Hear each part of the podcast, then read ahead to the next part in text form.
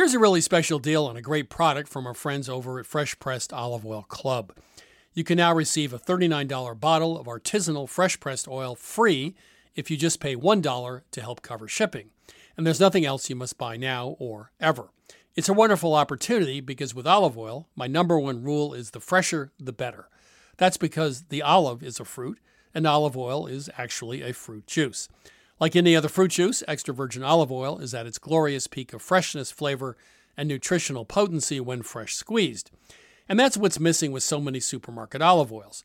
After sitting on the shelf for months or even years, they've lost their freshness and can't compare with just pressed EVOO shipped direct from the new harvest. Here at Milk Street, we really like these oils' vibrant, grassy flavors, as well as the intoxicating aroma, just like a garden in a bottle. Prove it yourself with no obligation to buy anything ever. For your free $39 bottle direct from an award winning artisanal farm, go to getfresh177.com. That's getfresh177.com. One last time, getfresh177.com. Ever catch yourself eating the same flavorless dinner three days in a row?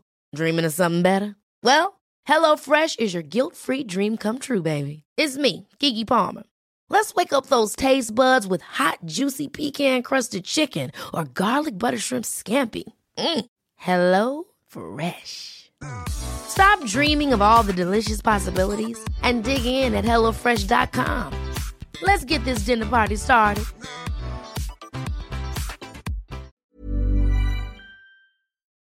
You know, buying furniture is not easy. You want well designed pieces that fit into a modern lifestyle, yet you want a look that is timeless.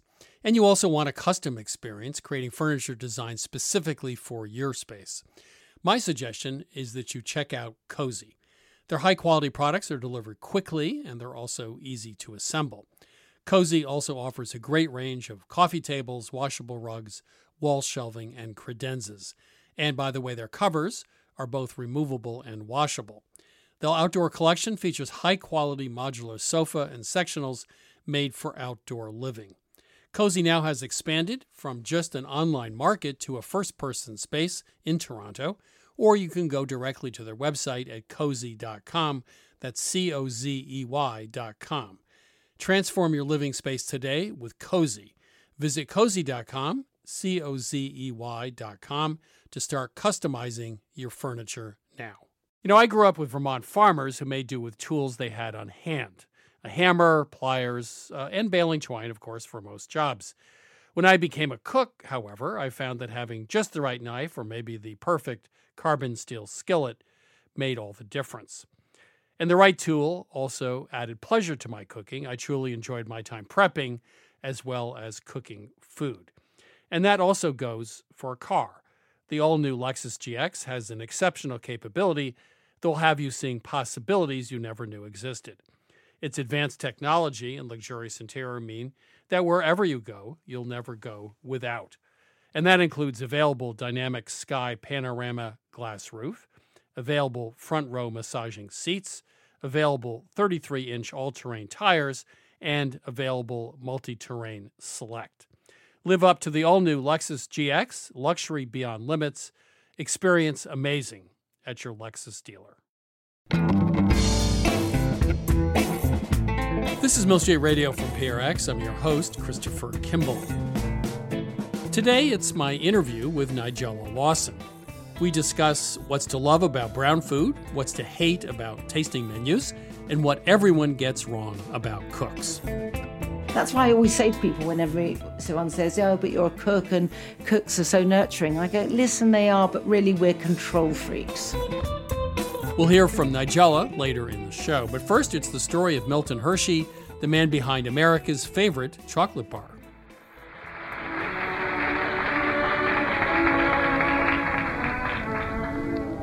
So, Milton S. Hershey, the builder of an ideal town, continues to build. Mr. Hershey, how many years have you been in the candy business? Sixty years. Are you still active in the business? Indeed, I am. You know, you must use an unbelievable amount of cocoa beans. We use as much cocoa beans as France, Switzerland, Italy, and Spain put together. Hmm. This radio interview is the only known recording of Milton Hershey's voice. At 80 years old, he was still running his chocolate empire, but his path to fame and fortune had taken many turns along the way. Joining me now to talk about his life is Amy Ziegler. She's the senior director at the Hershey Story Museum in Hershey, Pennsylvania. Amy, welcome to Milk Street. Thank you. Happy to be here. So, this is the story of Milton Hershey, which turns out to be a much more interesting story than I guess I, I thought at the beginning. So, he didn't start with a ton of success, right? He he started with a candy shop in Philadelphia. Uh, just give us a, a summary of some of his early days. Sure. Yeah, he was not an instant success. Um, his mother was a strict Mennonite, believed in education until you were old enough to get a job and contribute to the family. His father, on the other hand, loved traveling, had lots of get rich quick ideas for business, and moved them all over the place when Milton was young. So he really only ever, he said, attained the equivalent of a fourth grade education. But he actually apprenticed with a candy maker for four years. When he finished his apprenticeship, he moved to Philadelphia in 1876 and he opened a shop. And that did that store survive, or he? I think he sold it at some point, right? Well, it didn't survive actually. Um, his father got Milton involved in a couple of business ideas that didn't pan out very well, and he ended up declaring bankruptcy six years after he got there. So he traveled around the United States, Chicago, New Orleans, ended up in New York City, and was also unsuccessful there. But he traveled to Denver between his Philadelphia and New York businesses, and that's where he learned how to make caramels. Um, the person he studied with there was actually using fresh milk instead of paraffin wax, which was an unusual thing to do. So when Milton Hershey came back to Pennsylvania after his New York failure, he really started to focus on caramels and that was sort of the beginning of him being able to get on his feet again. So I read that he sold the caramel business for a million bucks, Yep. uh, which was a lot of money back then. In 1900, yeah. yeah, that's a huge amount of money. So he takes that money and then he spends it in part on figuring out how to make great milk chocolate. Uh, and then he has a lineup, you know, a catalog of over 100 items. Yes. And some of the stuff, some of these are pretty cool. Tennis cigarettes, uh, Zuka sticks, little containers shaped like mail pouches that went into a boxcar. Yeah. So they had a, a lot of really cool sort of specialty items, right? Yes, and a lot of those items, actually all of those items were really not milk chocolate. They were dark chocolate, which is what people were doing at the time. So he was experimenting with making milk chocolate between 1893 and 1904 and the things that he did to really make chocolate available to the masses were he used less expensive cocoa beans and roasted them at a higher temperature which improved the flavor and he also used mass production techniques. So when people always compare him to Henry Ford, that's kind of where that comes in. And he also was a pretty good marketer considering he didn't use national media. He wrapped postcards inside chocolate bars that showed views of the factory and the community that he built around the factory and things like that. The early Willy Wonka. Exactly. Well, you mentioned communities. I think this is an interesting part of the story because some companies built their own model villages. I think actually um, the Kohler Company out in the Midwest uh, near Milwaukee, they also built a, a community. So the idea of a model community for your workers was something that Hershey was very much behind, right?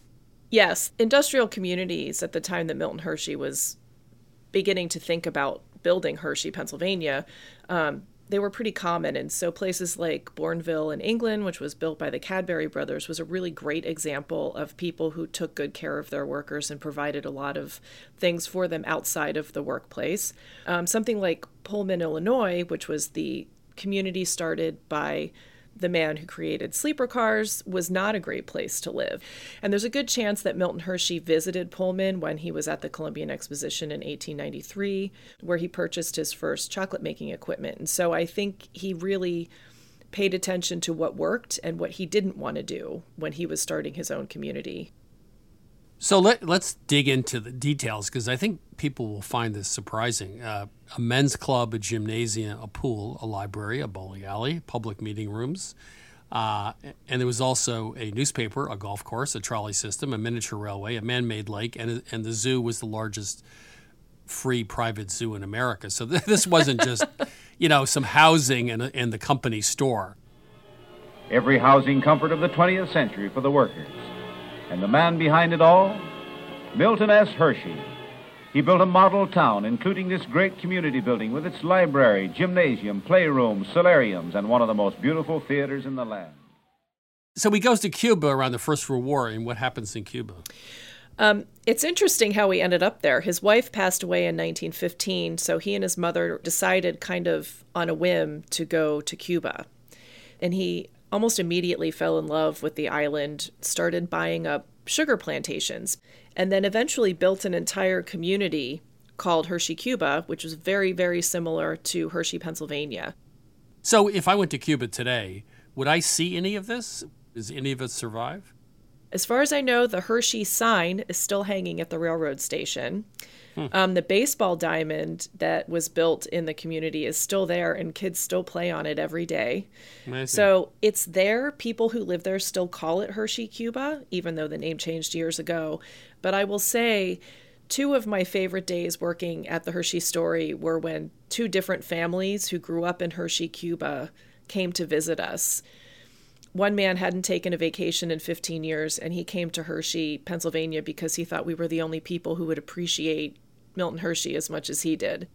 So what happens to him? He's he's has a huge fortune and then he I think he gave it all away to a school or something at the end of his yes. life. Yes. Yes. So um, he and his wife were unable to have children, and he always said it was his wife Kitty's idea that they start a school for orphans. So he took his holdings in the chocolate company, almost his entire fortune, which was estimated to be $60 million at the time, and he put it into a trust for the school. And he didn't tell anybody, which is always amazing to me. It's one of my favorite Milton Hershey stories. Do you take away from this anything about the American dream? You know, we were entering the industrial age in the late 19th century. The Rockefellers, Hershey, a lot of people making their fortunes Mm-hmm. Was did he stand out in some way as being different, or did he sort of show off traits that were consistent with you know Pullman and everybody else? Some, I mean, obviously he was very driven and wanted to be successful, but I don't think that for him money was necessarily success. I think doing something that he loved that provided a good product to people meant a lot to him. I mean, he built things and did things that operated at huge losses for most of his lifetime, but he still kept funding them because he thought they were important for people to have. And I'm always struck when he was 21 years old, he wrote in someone's autograph book a quote that basically says one is only happy in proportion as he makes others happy and kind of goes on to talk about giving your things away to help other people. And he was really struggling financially at that time. So for him to be thinking that way at that time of his life i think is really foretelling about how he was going to be later on amy thank you so much the story of milton hershey sure you're very welcome that was Amy Ziegler, Senior Director at the Hershey Story Museum. Now it's time to answer some of your baking questions with Cheryl Day. Cheryl is, of course, the owner of Back in the Day Bakery in Savannah, Georgia. She's also the author of Cheryl Day's Treasury of Southern Baking. So, Cheryl, I used to know or thought I used to know what to do for Valentine's Day. I don't know what to do anymore. like now, I've been maybe I've been married, you know, too long and too many kids. But I need advice here. What is it you would like Griff to do for you on Valentine's Day? Well, that's interesting. Normally, I want him to cook something delicious, and I'm happy with that. But for the first time, gosh, maybe ever, we're actually going to our favorite neighborhood restaurant. Hmm. And I've told a lot of friends to go. I think it's going to be one big party. That sounds great. and, you know, with a group of couples that won't be necessarily at my table and I don't have to do the dishes. But yeah, oh. kind of like a little that's group cool. of folks are going to be hanging out at this one restaurant. And that's what we're doing this year. So instead of the two lovebirds at the dark table with a candle and the flowers, right. it's it's a party. It's like we're going to. It's going to be a party. All right. Okay, let's take a call. Yeah. Welcome to Milk Street. Who's calling? Hi, Cheryl. This is Louise Allen. Hi, Louise. Where are you calling from? Well, I'm actually down the street. I live in South Florida, but I started today a pastry arts program at Boston University. Wow, that is exciting. Well, how can we help you today? Growing up, there was a bakery in Coral Gables that we all loved. It was called Andalusia. Mm-hmm. And one of the things they made was called a chocolate meltaway. It was a round ring Danish, and it had pockets of pastry cream and pockets of some kind of a chocolate. And I tried to find the recipe online, and I haven't. And I've tried to recreate it without much success. So I'd love to know if you have any ideas. Well, first of all, it sounds absolutely delicious. Is it a traditional Danish recipe and then it has like a vanilla or chocolate pastry cream? I would say it is a typical a traditional Danish, but it is in a ring, not in individual servings. So it would serve maybe five, six, seven people. Oh, wow. And it had, I would say, looking back, that it was probably a traditional pastry cream and some kind of a chocolate custard, maybe, or maybe even now that you say that, maybe even a chocolate pastry cream. yeah, if it's a custard, it would be a chocolate. I'm just not sure how to get it like into the pockets. Yeah, I'm not familiar with this particular recipe. Chris, is that something you've heard of? The reason I've been so quiet is I have never had this. and I I mean I can imagine how you could make it, but So let me just uh, suggest if you think to a pastry ring that maybe has a pocket of a strawberry jelly and maybe a pocket of an apricot jelly, it's kind of in that mold, but this one had pastry cream. what is it like a sort of a croissant like interior that's very airy or, or what's the inside like? Like a cheese Danish, it's that kind of a Danish. Well, I assume they just take the pastry cream in a big icing bag with a nozzle and shove it into the side of the thing and, and fill it. But I love the idea of different flavors in different places in the ring. That sounds great. Is the outside covered with something or is it just plain pastry on the outside? The whole thing is the outside. Don't think about like a Danish that's a roll Danish. Right. It's a ring, and then it has these different pockets, if that makes sense. Would you cook it with the pastry cream in No. it, or would you add the pastry No. cream afterwards? After it's baked, you'd add the pastry cream with a big, you know, a nozzle With a big of a ring bag. like that. Yeah, Yeah. almost like how you would fill a donut afterwards. It sounds like. But it's not filled, it's on the top, Oh. not filled. oh. So when you look at it, it's like the size of a cake. It feeds like six, seven, eight people, Mm-hmm. probably eight to 10 inches across. And then it has these circles, maybe three inches around, of all the different fillings, either the fruit ones or this was a chocolate melt away, probably a chocolate pastry cream and, and a regular pastry cream, and then swizzles of chocolate across the top. You said Andalusia Bakery, but when I was in Madrid a couple years ago, a few years ago, they do have like a Christmas cake is like a king cake. It's mm-hmm. round. They do have a filling inside. They slice it and fill it, but the top is full of stuff. It feels a little like it's based on that Spanish cake, that king's cake. I wonder if it's related to that recipe because in all the bakeries in Madrid, I was there in December, were just full of those cakes. I did find one bakery in the United States that advertises it, but they don't give out the recipe. But Louise, now that you're in pastry school, I wonder if you'll have the opportunity to crack this code. Well, I'm going to work on it. We will be making puff pastry. I know that. And so maybe I'll convince the class to give it a try. When you described it, I was going to say that you could, you know, use a basic Danish dough and make it into any all kinds of shapes and then bake it and fill it. But this is sounding like something different entirely. I've got to look this Yeah. up. Louise, thank you so much. This is, um, I hate to say it, but food for thought. Thank you. Thank you both. Really Thank appreciate it. Love the show. Take care. This is Milk Street Radio. If your cheesecake is cracked or your cookies just won't snap, give us a call anytime. That number is 855 426 9843. That's 855 426 9843. Or simply email us at questions at milkstreetradio.com. Welcome to Milk Street. Who's calling? Ah, hi. My name's Lindsay out of Waco, Texas. Hi, Lindsay. How are you? I'm excited to be here. So, how can we help you today? Well, this past holiday season, my uh, husband and I, we came across a toffee recipe, and of course, we wanted to try it out at home for ourselves. And we had never made a toffee before, so that experience went really well. But one of the last steps in the recipe was when the toffee was still hot was to sprinkle uh, chocolate chips on top to let it melt and then kind of have that chocolate covering. And while um, it's tasty and great, when we're ever holding like the toffee, the chocolate starts to melt on our fingers. And we kind of wanted to elevate the recipe and try to make it something that we can kind of pass around um, for kind of years to come. That we were wondering what recommendations y'all had for that chocolate. Right now, we were just using like chocolate chips, but I think there is something to do with tempering. I just wasn't exactly sure what that might be. You're using chocolate chips for the chocolate portion, is that correct? Yes. We pour the toffee onto the pan, and then when it's still hot, the chocolate chips go on, let it melt a little bit, and then we spread it out to kind of create that covering.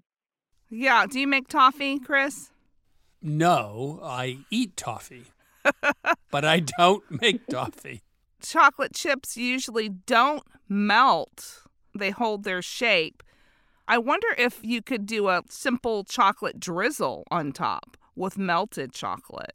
Ooh. And you definitely want to make sure that you don't use chocolate chips for that. You want to use a nice quality chocolate to melt it. But what do you think, Chris?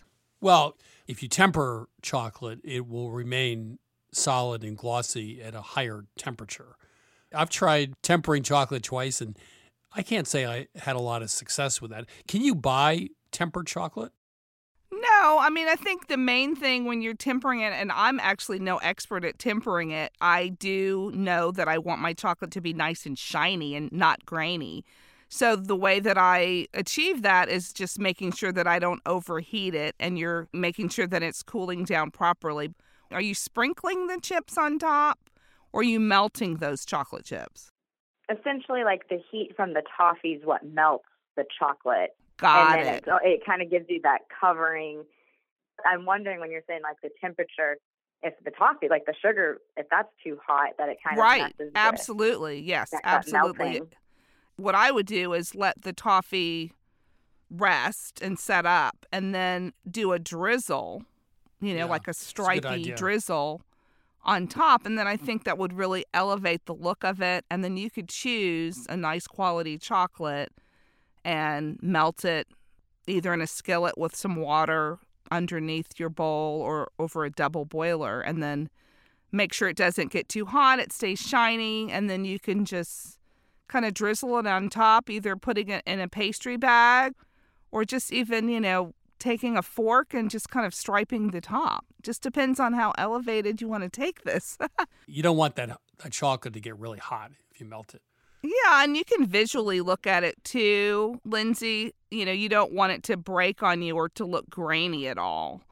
Sometimes I make my own toppings for cakes and things, and what I do is I melt the chocolate, you know, spread it out on a sheet pan and put it in the freezer or the refrigerator for a little bit of time and then it sets up. So I know that would work for sure. Okay. Does that make sense? It makes sense then why it starts melting in my hand. But I, I think the drizzle's a great idea. I could go for a piece of that toffee right now. my husband and I, we love y'all's show, and we have always waited to have a question to call and ask. And this was finally like, yes, we can call Milk Street. I'll, le- I'll leave you with one last thought. I just remembered that you can temper chocolate with a sous vide. But who has that at home? Well, that you can buy them for 80 or 90 bucks. I mean, some are 50 or 60 bucks. I mean, that's not nothing, but they're not $400. You'll be going in business then, Lindsay, with this toffee. Well, no, you, you, sous vide will perfectly maintain the right temperature. So anyway, that's just a thought, Oh man. which Cheryl does not like. Obviously. what are you doing, man? cheating, cheating. Well, thanks so much for calling and good Thanks luck. for calling, Yeah, Lindsay. yeah, thank you guys so much. take care. You're listening to Milk Street Radio. Coming up, the world according to Nigella Lawson. That's right after the break. This is Christopher Kimball. You know, over the last decade, Las Vegas has become one of the most unique culinary destinations in the world, and not just on the strip. It's a city with culinary innovation everywhere you look. Here's one chef story sponsored by Las Vegas. Hi, I'm Adrian Garcia. I'm the executive chef over at Main Street Provisions. So, Main Street, we do new American cuisine with uh, emphasis on steaks and chops. It's an open kitchen, so you always see me at the pass, making sure all the food that goes out, we put a lot of love into it. Personally, I've always loved seafood, and our seasonal fish dish right now is uh, steelhead trout. We actually get whole fillets and uh, we air dry them, so it's nice and crispy. Uh, we do confit marble potatoes, braised fennel, and then we actually make a seafood broth with shrimp, clams, lobster, tomatoes, ajillo paste, which is a chili paste from Peru. You can eat that broth with anything. The chefs here can be very innovative because Vegas as a destination. You get people from all around the world, so you can open up any type of cuisine and you'll have an audience here. People are always seeking new and new exciting uh, things to eat. So this is a great spot for chefs to just uh, create, and you don't have to go to the strip to find a five-star meal anymore. You can just uh, be on the outskirts and find a restaurant there that you know that could be a Michelin star restaurant, like Main Street Provisions. It's off the strip, but I still serve one of the best steaks in Las Vegas. You know, put my name on that. From restaurants helmed by celebrity chefs to locally owned eateries, experience an incredible dining scene like nowhere else, only in Las Vegas. To learn more, go to visitlasvegas.com slash culinary. Again, that's visitlasvegas.com slash culinary. This is Milk Street Radio. I'm your host, Christopher Kimball. Right now, I'm joined by food writer and TV cook Nigella Lawson. Her latest book, published in the U.S. in 2021, is called Cook, Eat, Repeat Ingredients, Recipes, and Stories. Nigella, welcome back to Milk Street. Thank you so much. It's lovely to be here. So, we're going to talk a bit about your most recent book, Cook, Eat, Repeat. We have talked about it before on the show, and I told you how much I really love it. Um, but you said something interesting in that book. You said a recipe, much like a novel, is a living collaboration between writer and reader. And in both cases, it is the reader who keeps it alive. Yes. I just love that notion of the reader keeping your work or my work alive. But don't you think that's so? I mean, a recipe yeah. can be written, a recipe can be printed, but it's really the recipes that are cooked and that are passed from family member to family member or just become part of people's lives. That is what keeps a recipe alive. Um, a couple things also from your book. You, you don't apologize for brown food. I totally agree with that. Uh, au contraire. yeah. Au contraire. Au yes. contraire, you mon like frère. no, I, I love that. Yeah, I love it. I, I feel Instagram, while it's done many good things, has somewhat prioritized the pretty or the boldly colorful. You know, and pretty food is uplifting, as is color, but it doesn't. It can't take the, the place of taste. You say as a kid you were a big reader and that you're still a big reader. Very few people, you know, read a lot of books these days. So, do you find that you select friends uh, who are big readers too? Well, I think not on purpose, but I have, and that because I, you know, years ago, you know, I, I, you know, was a book reviewer, and um, right. and so in a way, that's where I come from. I think some people read. I tend to guard my reading jealously. I mean, I people I often feel I don't watch enough TV, but you can't do everything, and I so love silence. Like I have a couple of friends I watch TV with, all my kids, but if I know the option of silence is not possible, then I'm happy to watch TV. But if I'm by myself and therefore silence is on offer, I wouldn't turn on the television, not because I don't think television can be wonderful. However, I have a problem with noise. So reading silently is something I I need. I feel it's like eating for me. I've always said for me, reading, reading. I'm now um, actually forming new words. Um, for me, you know, eating and reading are similar, and writing and cooking also are analogous. Well, cooking, you cook, serve, eat, it's done. Unfortunately, writing, you have to keep going back to it and, and, and burnishing it and making it but better. you do so- that all the time when you cook. Yeah, It's just over a smaller, Yeah.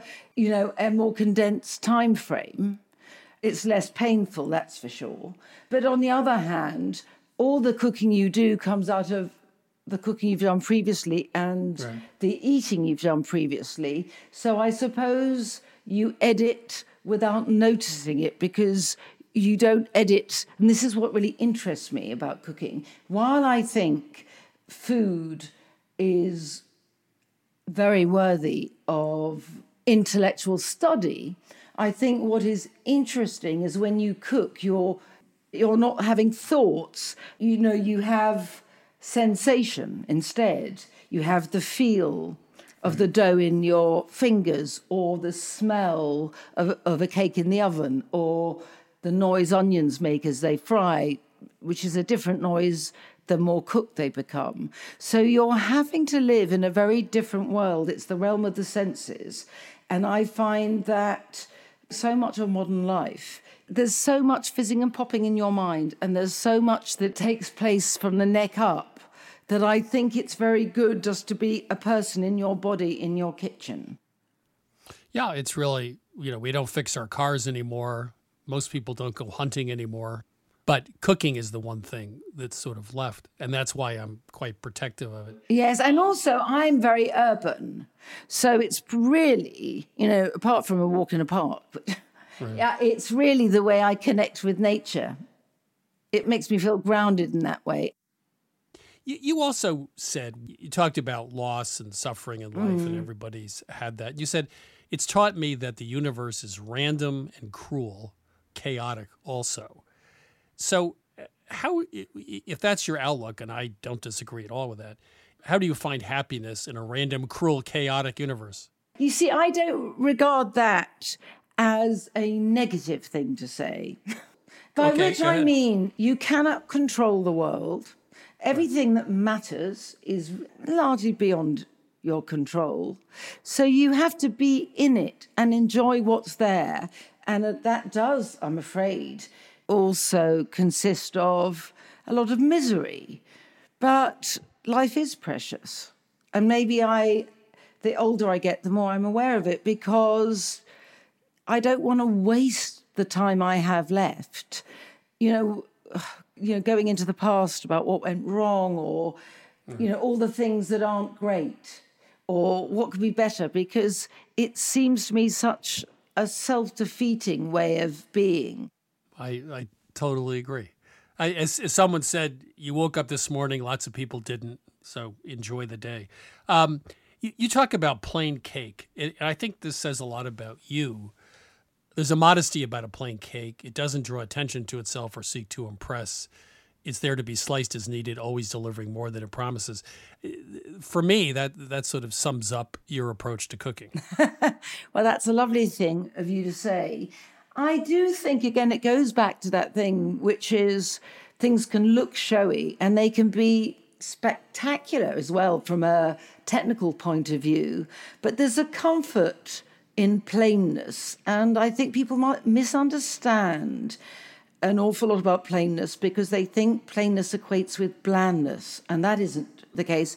There's a certain uncluttered palette that you need to appeal to, I, I suppose. And it sort of goes back to what I was saying in my brown food chapter.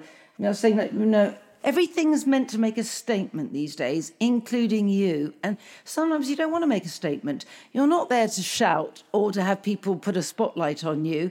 You just want to be quietly and comfortably in a room. And food is like that too.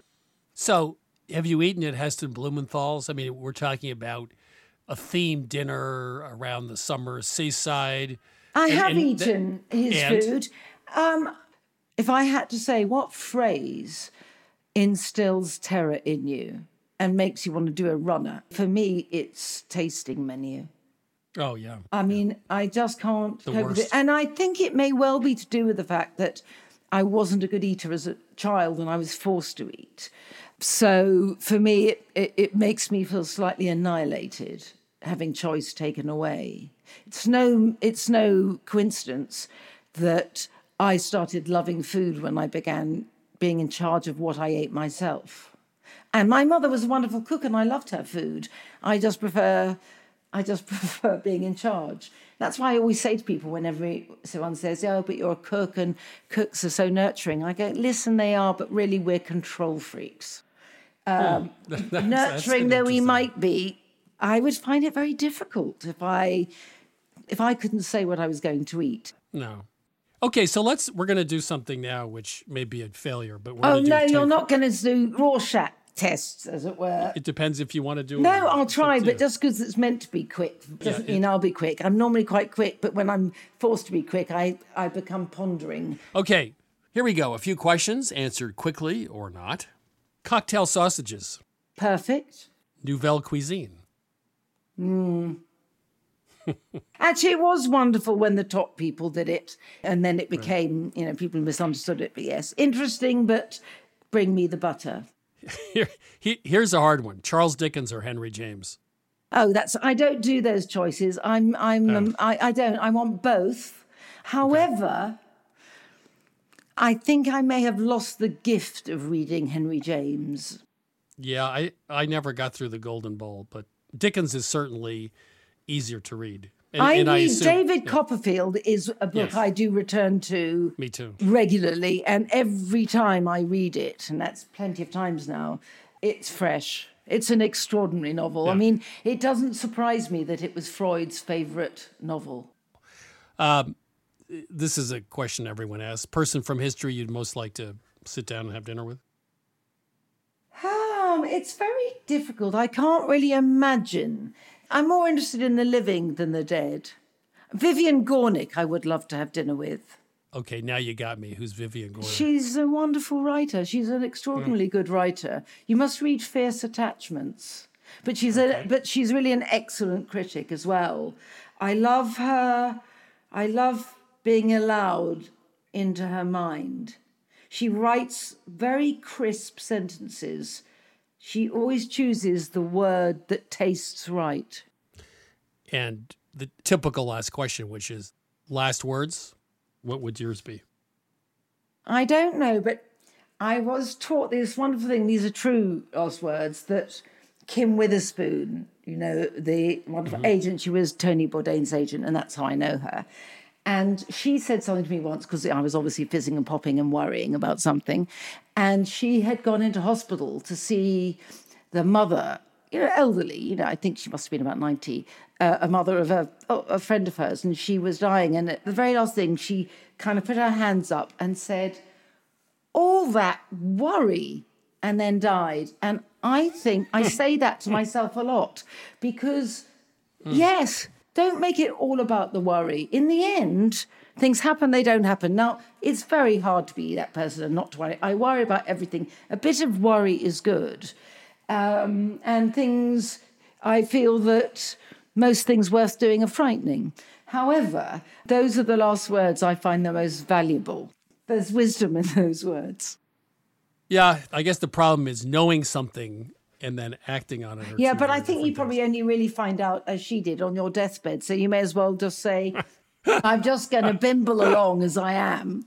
I won't get it. I won't understand it. No, no. I'm getting nearer. And then my last second, I'll go, oh, that's what it was about. that is, we all have that to look forward to. a revelation at the very last second. Nigella, it's always a pleasure having you here at Milk Street. Thanks so much. I always adore talking to you, Chris, and here's to the next time.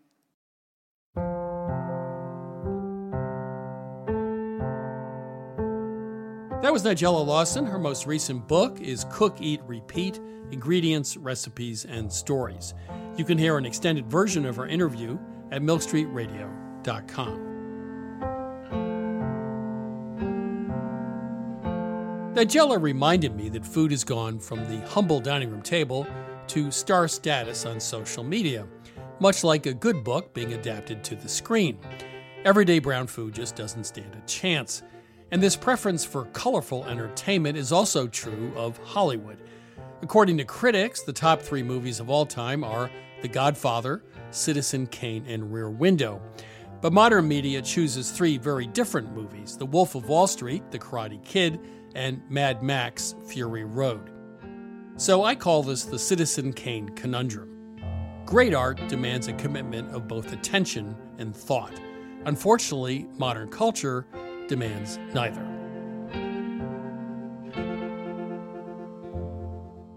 I'm Christopher Kimball, and you're listening to Milk Street Radio. Now let's chat with Lynn Clark about this week's recipe dark chocolate terrine with coffee and cardamom. Lynn, how are you? I'm doing well, Chris. You know, I remember one of my first French dishes back, I don't know, early 70s was, of course, chocolate mousse. Mm. Uh, very popular dish for a long time. But of course, I don't know why everything gets more complicated and more interesting in the culinary world. you can't leave you know good enough alone. So chocolate terrine with coffee and cardamom, similar to mousse but fancier, right? And better, I would hope. Well, you know, this is what I call a dirty little secret recipe because it's absolutely beautiful, so elegant. It looks like something that's kind of restaurant worthy and it has a fancy French name. It's called Marquise au Chocolat.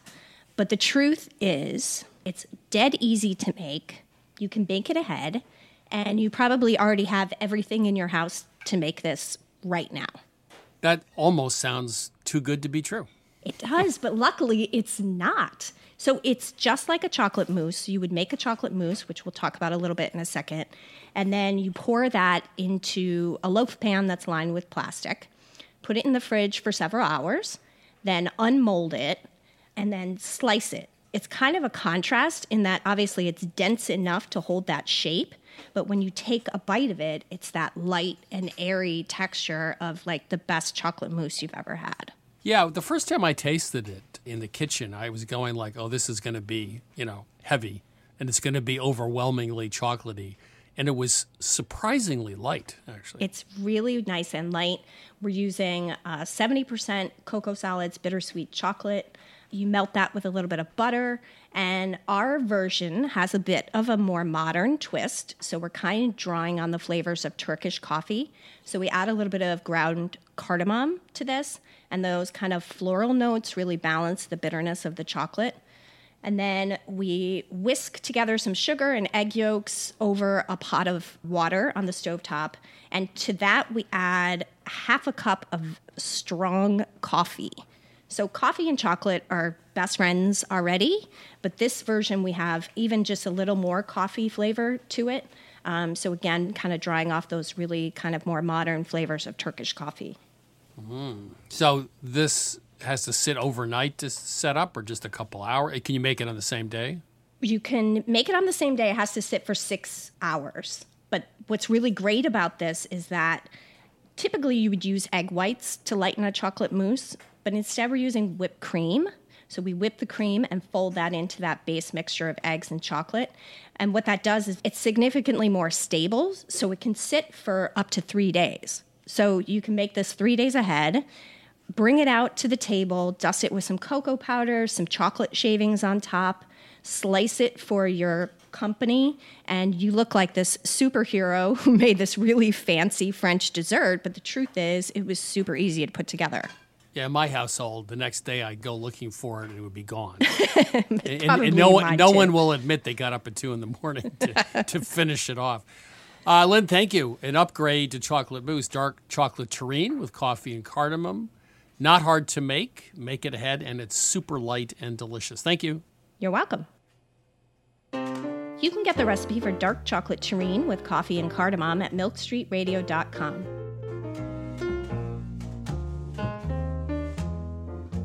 You're listening to Milk Street Radio. After the break, Dan Pashman and I strategize on the very best way to eat wings. That's coming right up.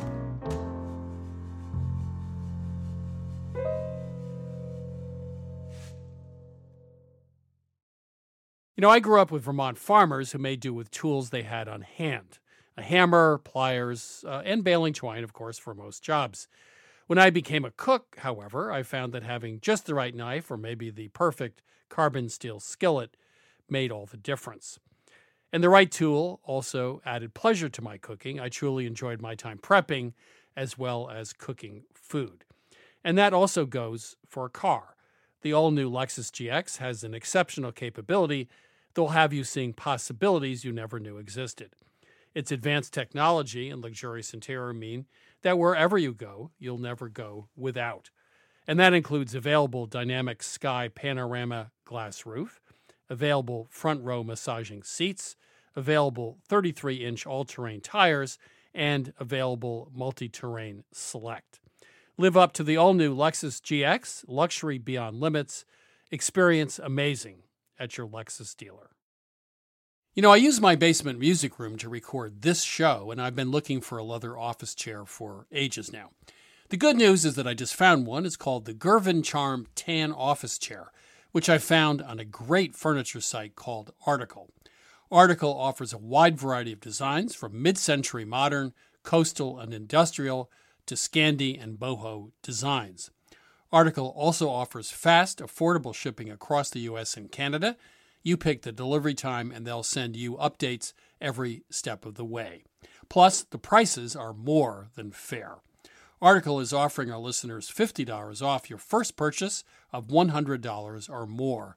To claim, visit article.com slash milkstreet and the discount will be automatically applied at checkout. That's article.com slash milkstreet for $50 off your first purchase of $100 or more. This is Christopher Kimball. You know, if you want to taste the world, travel to Las Vegas. It's one of the most international food cities in the United States. Here's one baker story sponsored by Las Vegas. My name is Kimberly McIntosh. I am the chef owner of Milkfish Bake Shop, and I am a 2024 James Beard semifinalist for Outstanding Pastry Chef and Baker. I would say that the definite fan favorite would be our carioca dessert. Carioca is a Filipino street food that's like a coconut mochi fritter tossed in a coconut milk glaze and then some caramelized coconut curds called latik and then I also added a really amazing Philippine sea salt. It's one of those bites of food where you get a different flavor every time. I don't think people are necessarily expecting that with something that looks so simple, and it piques their interest to see what else we have to offer in terms of how we represent Filipino food in a different way. I think Las Vegas is one of the ultimate dining scenes in America you know, you see a lot of chefs who are based out in New York, based out in California, and what do they want to do when they want to take it to the next level? You want to open a restaurant in Vegas. It's been really cool to see a lot of celebrity chefs come out here like Jose Andres, Marc Vetri, David Chang, but also having that in combination with the incredible local talent that is here in the restaurant scene. Like, I've never been somewhere that has this really great African kitchen, but they also have this really authentic Thai restaurant. People see a lot of other businesses being able to shine and being able to succeed out here. And I feel like that's really motivated a lot of people to share their food as well, which has been really exciting to see. That was Kimberly McIntosh.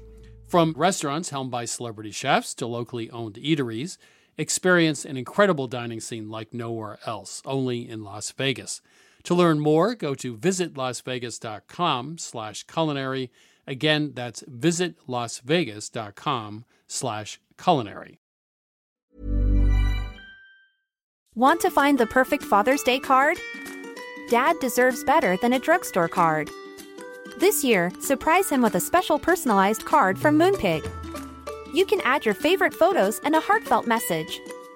Plus, no more worrying about stamps or going to the post office because we'll mail it for you the same day. Every dad deserves a Moonpig card.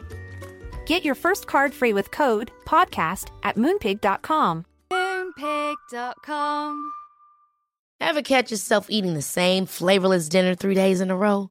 Dreaming of something better? Well, HelloFresh is your guilt free dream come true, baby. It's me, Keke Palmer. Let's wake up those taste buds with hot, juicy pecan crusted chicken or garlic butter shrimp scampi. Mm. Hello Fresh. Stop dreaming of all the delicious possibilities and dig in at HelloFresh.com. Let's get this dinner party started.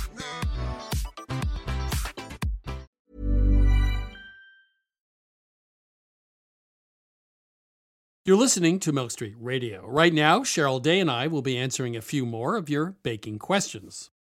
Welcome to Milk Street. Who's calling? Hi, this is Chelsea Bremsky from Hamilton, Ohio. Hi, Chelsea. How can we help you today? My dad's favorite cake for his birthday is jello cake. And my aunt used to make it for him but since ha- has stopped doing that. And so I just took it upon myself to, you know, give him something that he really enjoys. But I've tried several times and I just cannot get the gelatin to stay suspended in the cake. It usually just winds up pulling at the bottom of the cake and just solidifying into a giant sheet. Oh. I've tried it with of holes. I've tried it with just a few holes, and it all just ends up. You can barely see anything in the column, and it just all pulls to the bottom. So I have no clue what I'm doing. Wow. So we call them poke cakes in the Mhm. South, and what I do is I just take the back of a wooden spoon and I Mhm. poke holes with that. What do you use? I've used forks. I've used the back of a spoon. I've used shish kebabs. I've used all kinds of different things. And you're making a cake from scratch or a box cake? I'm using a box cake. That's what my aunt used to use. She just used like regular gelatin, like regular box cake, and that's what she used to use. Usually box cakes kind of get that extra, you know, domey top. It kind of does, but I try to slowly pour it over it so at least it seeps into the bottom half. Well, I don't know if this would make a difference, but my cakes, you know, if I'm making them from scratch, or like I said, a box cake usually has that dome top. But maybe if you Mhm. tried making it at least level, Yeah. that would help. So when you're Okay. pouring it in, and I have never seen it go all the way to the bottom though. It should be in all of the spheres. I wonder if your jello is too runny when you're pouring it in. Maybe you need to let it set up a little bit. I have a question. You said that the gelatin ends up at the bottom in a layer. Yeah. Yeah. It sounds to me like it's running off around the sides of the cake down to the bottom. Uh, it'll go through the entire cake on the bottom. Well, then it sounds to me like it's too hot or the gelatin needs to be cooler. And you're not Cooler. poking the holes all the way down to the bottom, right? I tried both, all the way and then halfway. Yeah, I wouldn't do all the way down. I think the gelatin needs to be It needs to cool down a little cooler. bit. Yeah. I mean, you know, it's going to take a while for it to set up. So you just want it where it's still pourable, though, but not too thin. I mean, even if you could spread it on the top where it'll kind of go down, because that's what I do with my poke pudding cakes.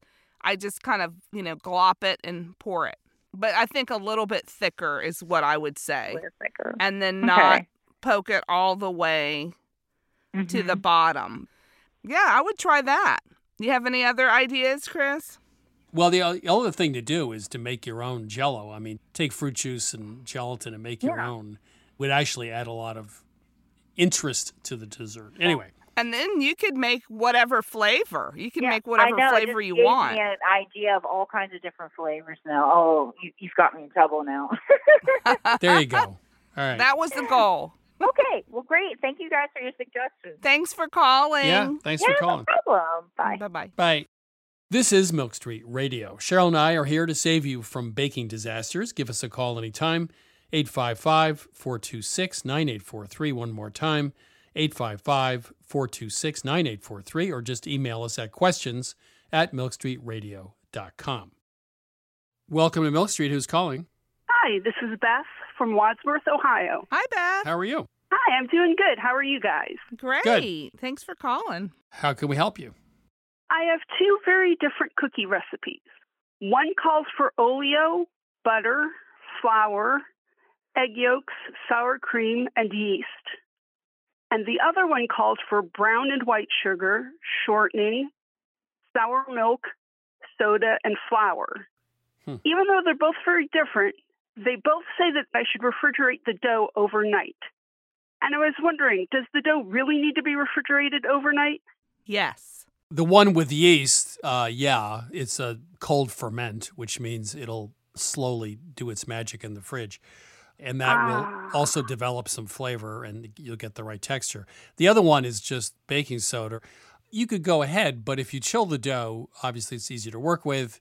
If you chill the dough overnight, it'll probably end up being chewier and it'll concentrate flavors because it dehydrates a bit. But it's easier to work with, is the easy answer. And the yeast one probably needs to do that just to develop the yeast over time. Cheryl? Well, so yeah, the answer is yes, I guess, and no. For the second one, you don't have to, but I do restos, and I'll tell you why. I've gotten into long conversations with other baker friends. One of my friends has a bakery, Nicole Rucker in Los Angeles. All she makes is cookies and pies, or mostly that. And we've had long conversation about what that resting period does with the dough. And basically, you're allowing the gluten to relax and the flavors to marry, even in a cookie, something as simple as a cookie, believe it or not.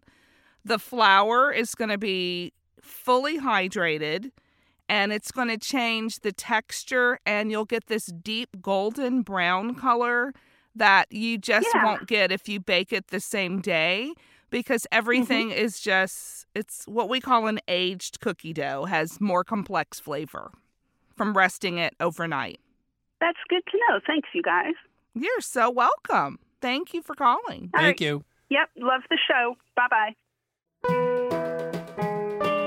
You're listening to Milk Street Radio. Next up, let's hear from our friend, Dan Pashman.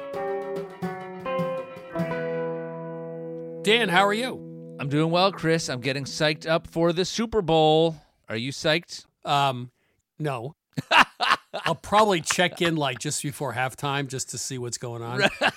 no, no. If, if the Patriots are playing, I would definitely watch. Absolutely. All right. Well, look, I think it's a great day. It's a fun day to gather together. Even if you don't like football, the commercials are fun and Yeah. the food is good, okay? Yeah. Let me tell you something, Chris. Do you know?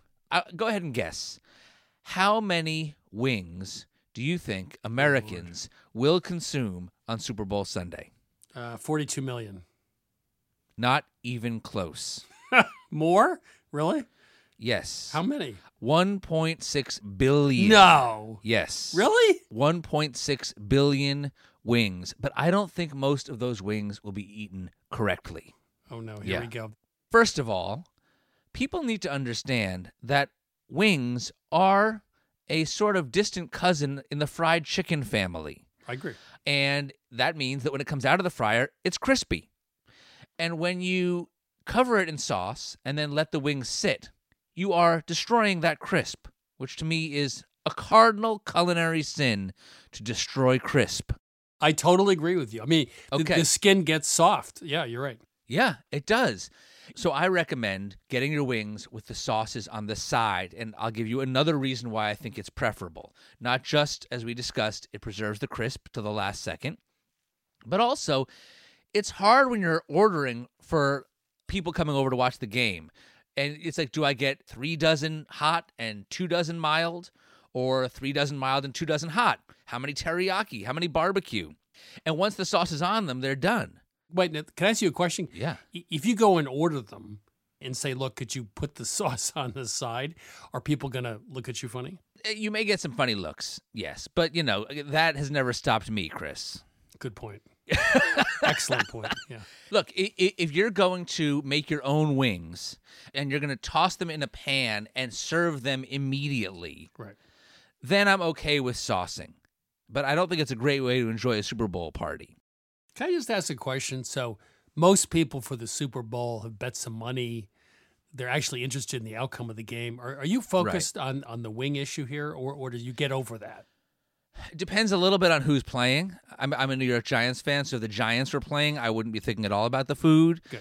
But I will say that I I don't eat wings that often, and so when I eat them, I want them to be very delicious. One more question for you, Chris. Yep. When you make wings or order wings, there's two options. There's the little mini drumsticks. Then there's the piece that's called the flat. That's the one with the two parallel bones inside. Which do you prefer? Drumstick. Why? Because the, the the problem with with the two bones is the meat in between the bones. I mean, you have to kind of like stick your tongue through it or something. It's kind of hard to get that out sometimes. I mean, they, they have good meat on them though, but. Uh, Chris, we were so close to getting through this segment Oh, and Lord. ending in full agreement. What a shame. Because you, you because it, it's meatier, right? Is that why you like it? The flat has a higher meat to bone Right. ratio and a higher fat to meat ratio, which means not only is there more meat, but it's more tender meat. The key is to go to the top of the flat where the two bones meet, dig your thumb in between, and pull the skinny bone out. Oh. And then you have one bone that is effectively like a mini rib. It's one bone with all Hmm. of the most tender, most juicy meat around it. It's it is a little bit more work, but I think well worth it. Dan Pashman, I think you finally changed my life. Wow. Did we end this segment in total agreement, Chris? No, Did I win you I, over? I, am just expressing gratitude for the fact that Oh. my culinary world has now been turned upside down. Well, thanks. I appreciate it. Dan Pashman on um, the Super Bowl and uh, Super Wings. Thank you. Enjoy your wings, Chris. That was Dan Pashman. He's the host of the Sporkful podcast and also inventor of the pasta shape Cascatelli. That's it for today. You can find all of our episodes on Apple Podcasts or wherever you get your podcasts. You can learn more about Milk Street at 177milkstreet.com. There you can become a member and get every recipe, access to all live stream cooking classes, and free standard shipping from the Milk Street store, and more. You can also find us on Facebook at Christopher Kimball's Milk Street, on Instagram and Twitter at 177 Milk Street. We'll be back next week with more food stories and kitchen questions, and thanks, as always, for listening.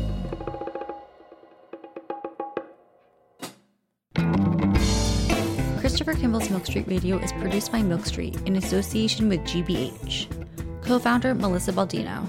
Executive producer Annie Sensabaugh. Senior editor Melissa Allison. Producer Sarah Clapp. Associate producer Caroline Davis, with production help from Debbie Paddock. Additional editing by Sydney Lewis. Audio mixing by Jay Allison at Atlantic Public Media in Woods Hole, Massachusetts. Theme music by Toubab Krewe. Additional music by George Brandl Egloff. Christopher Kimball's Milk Street Radio is distributed by PRX.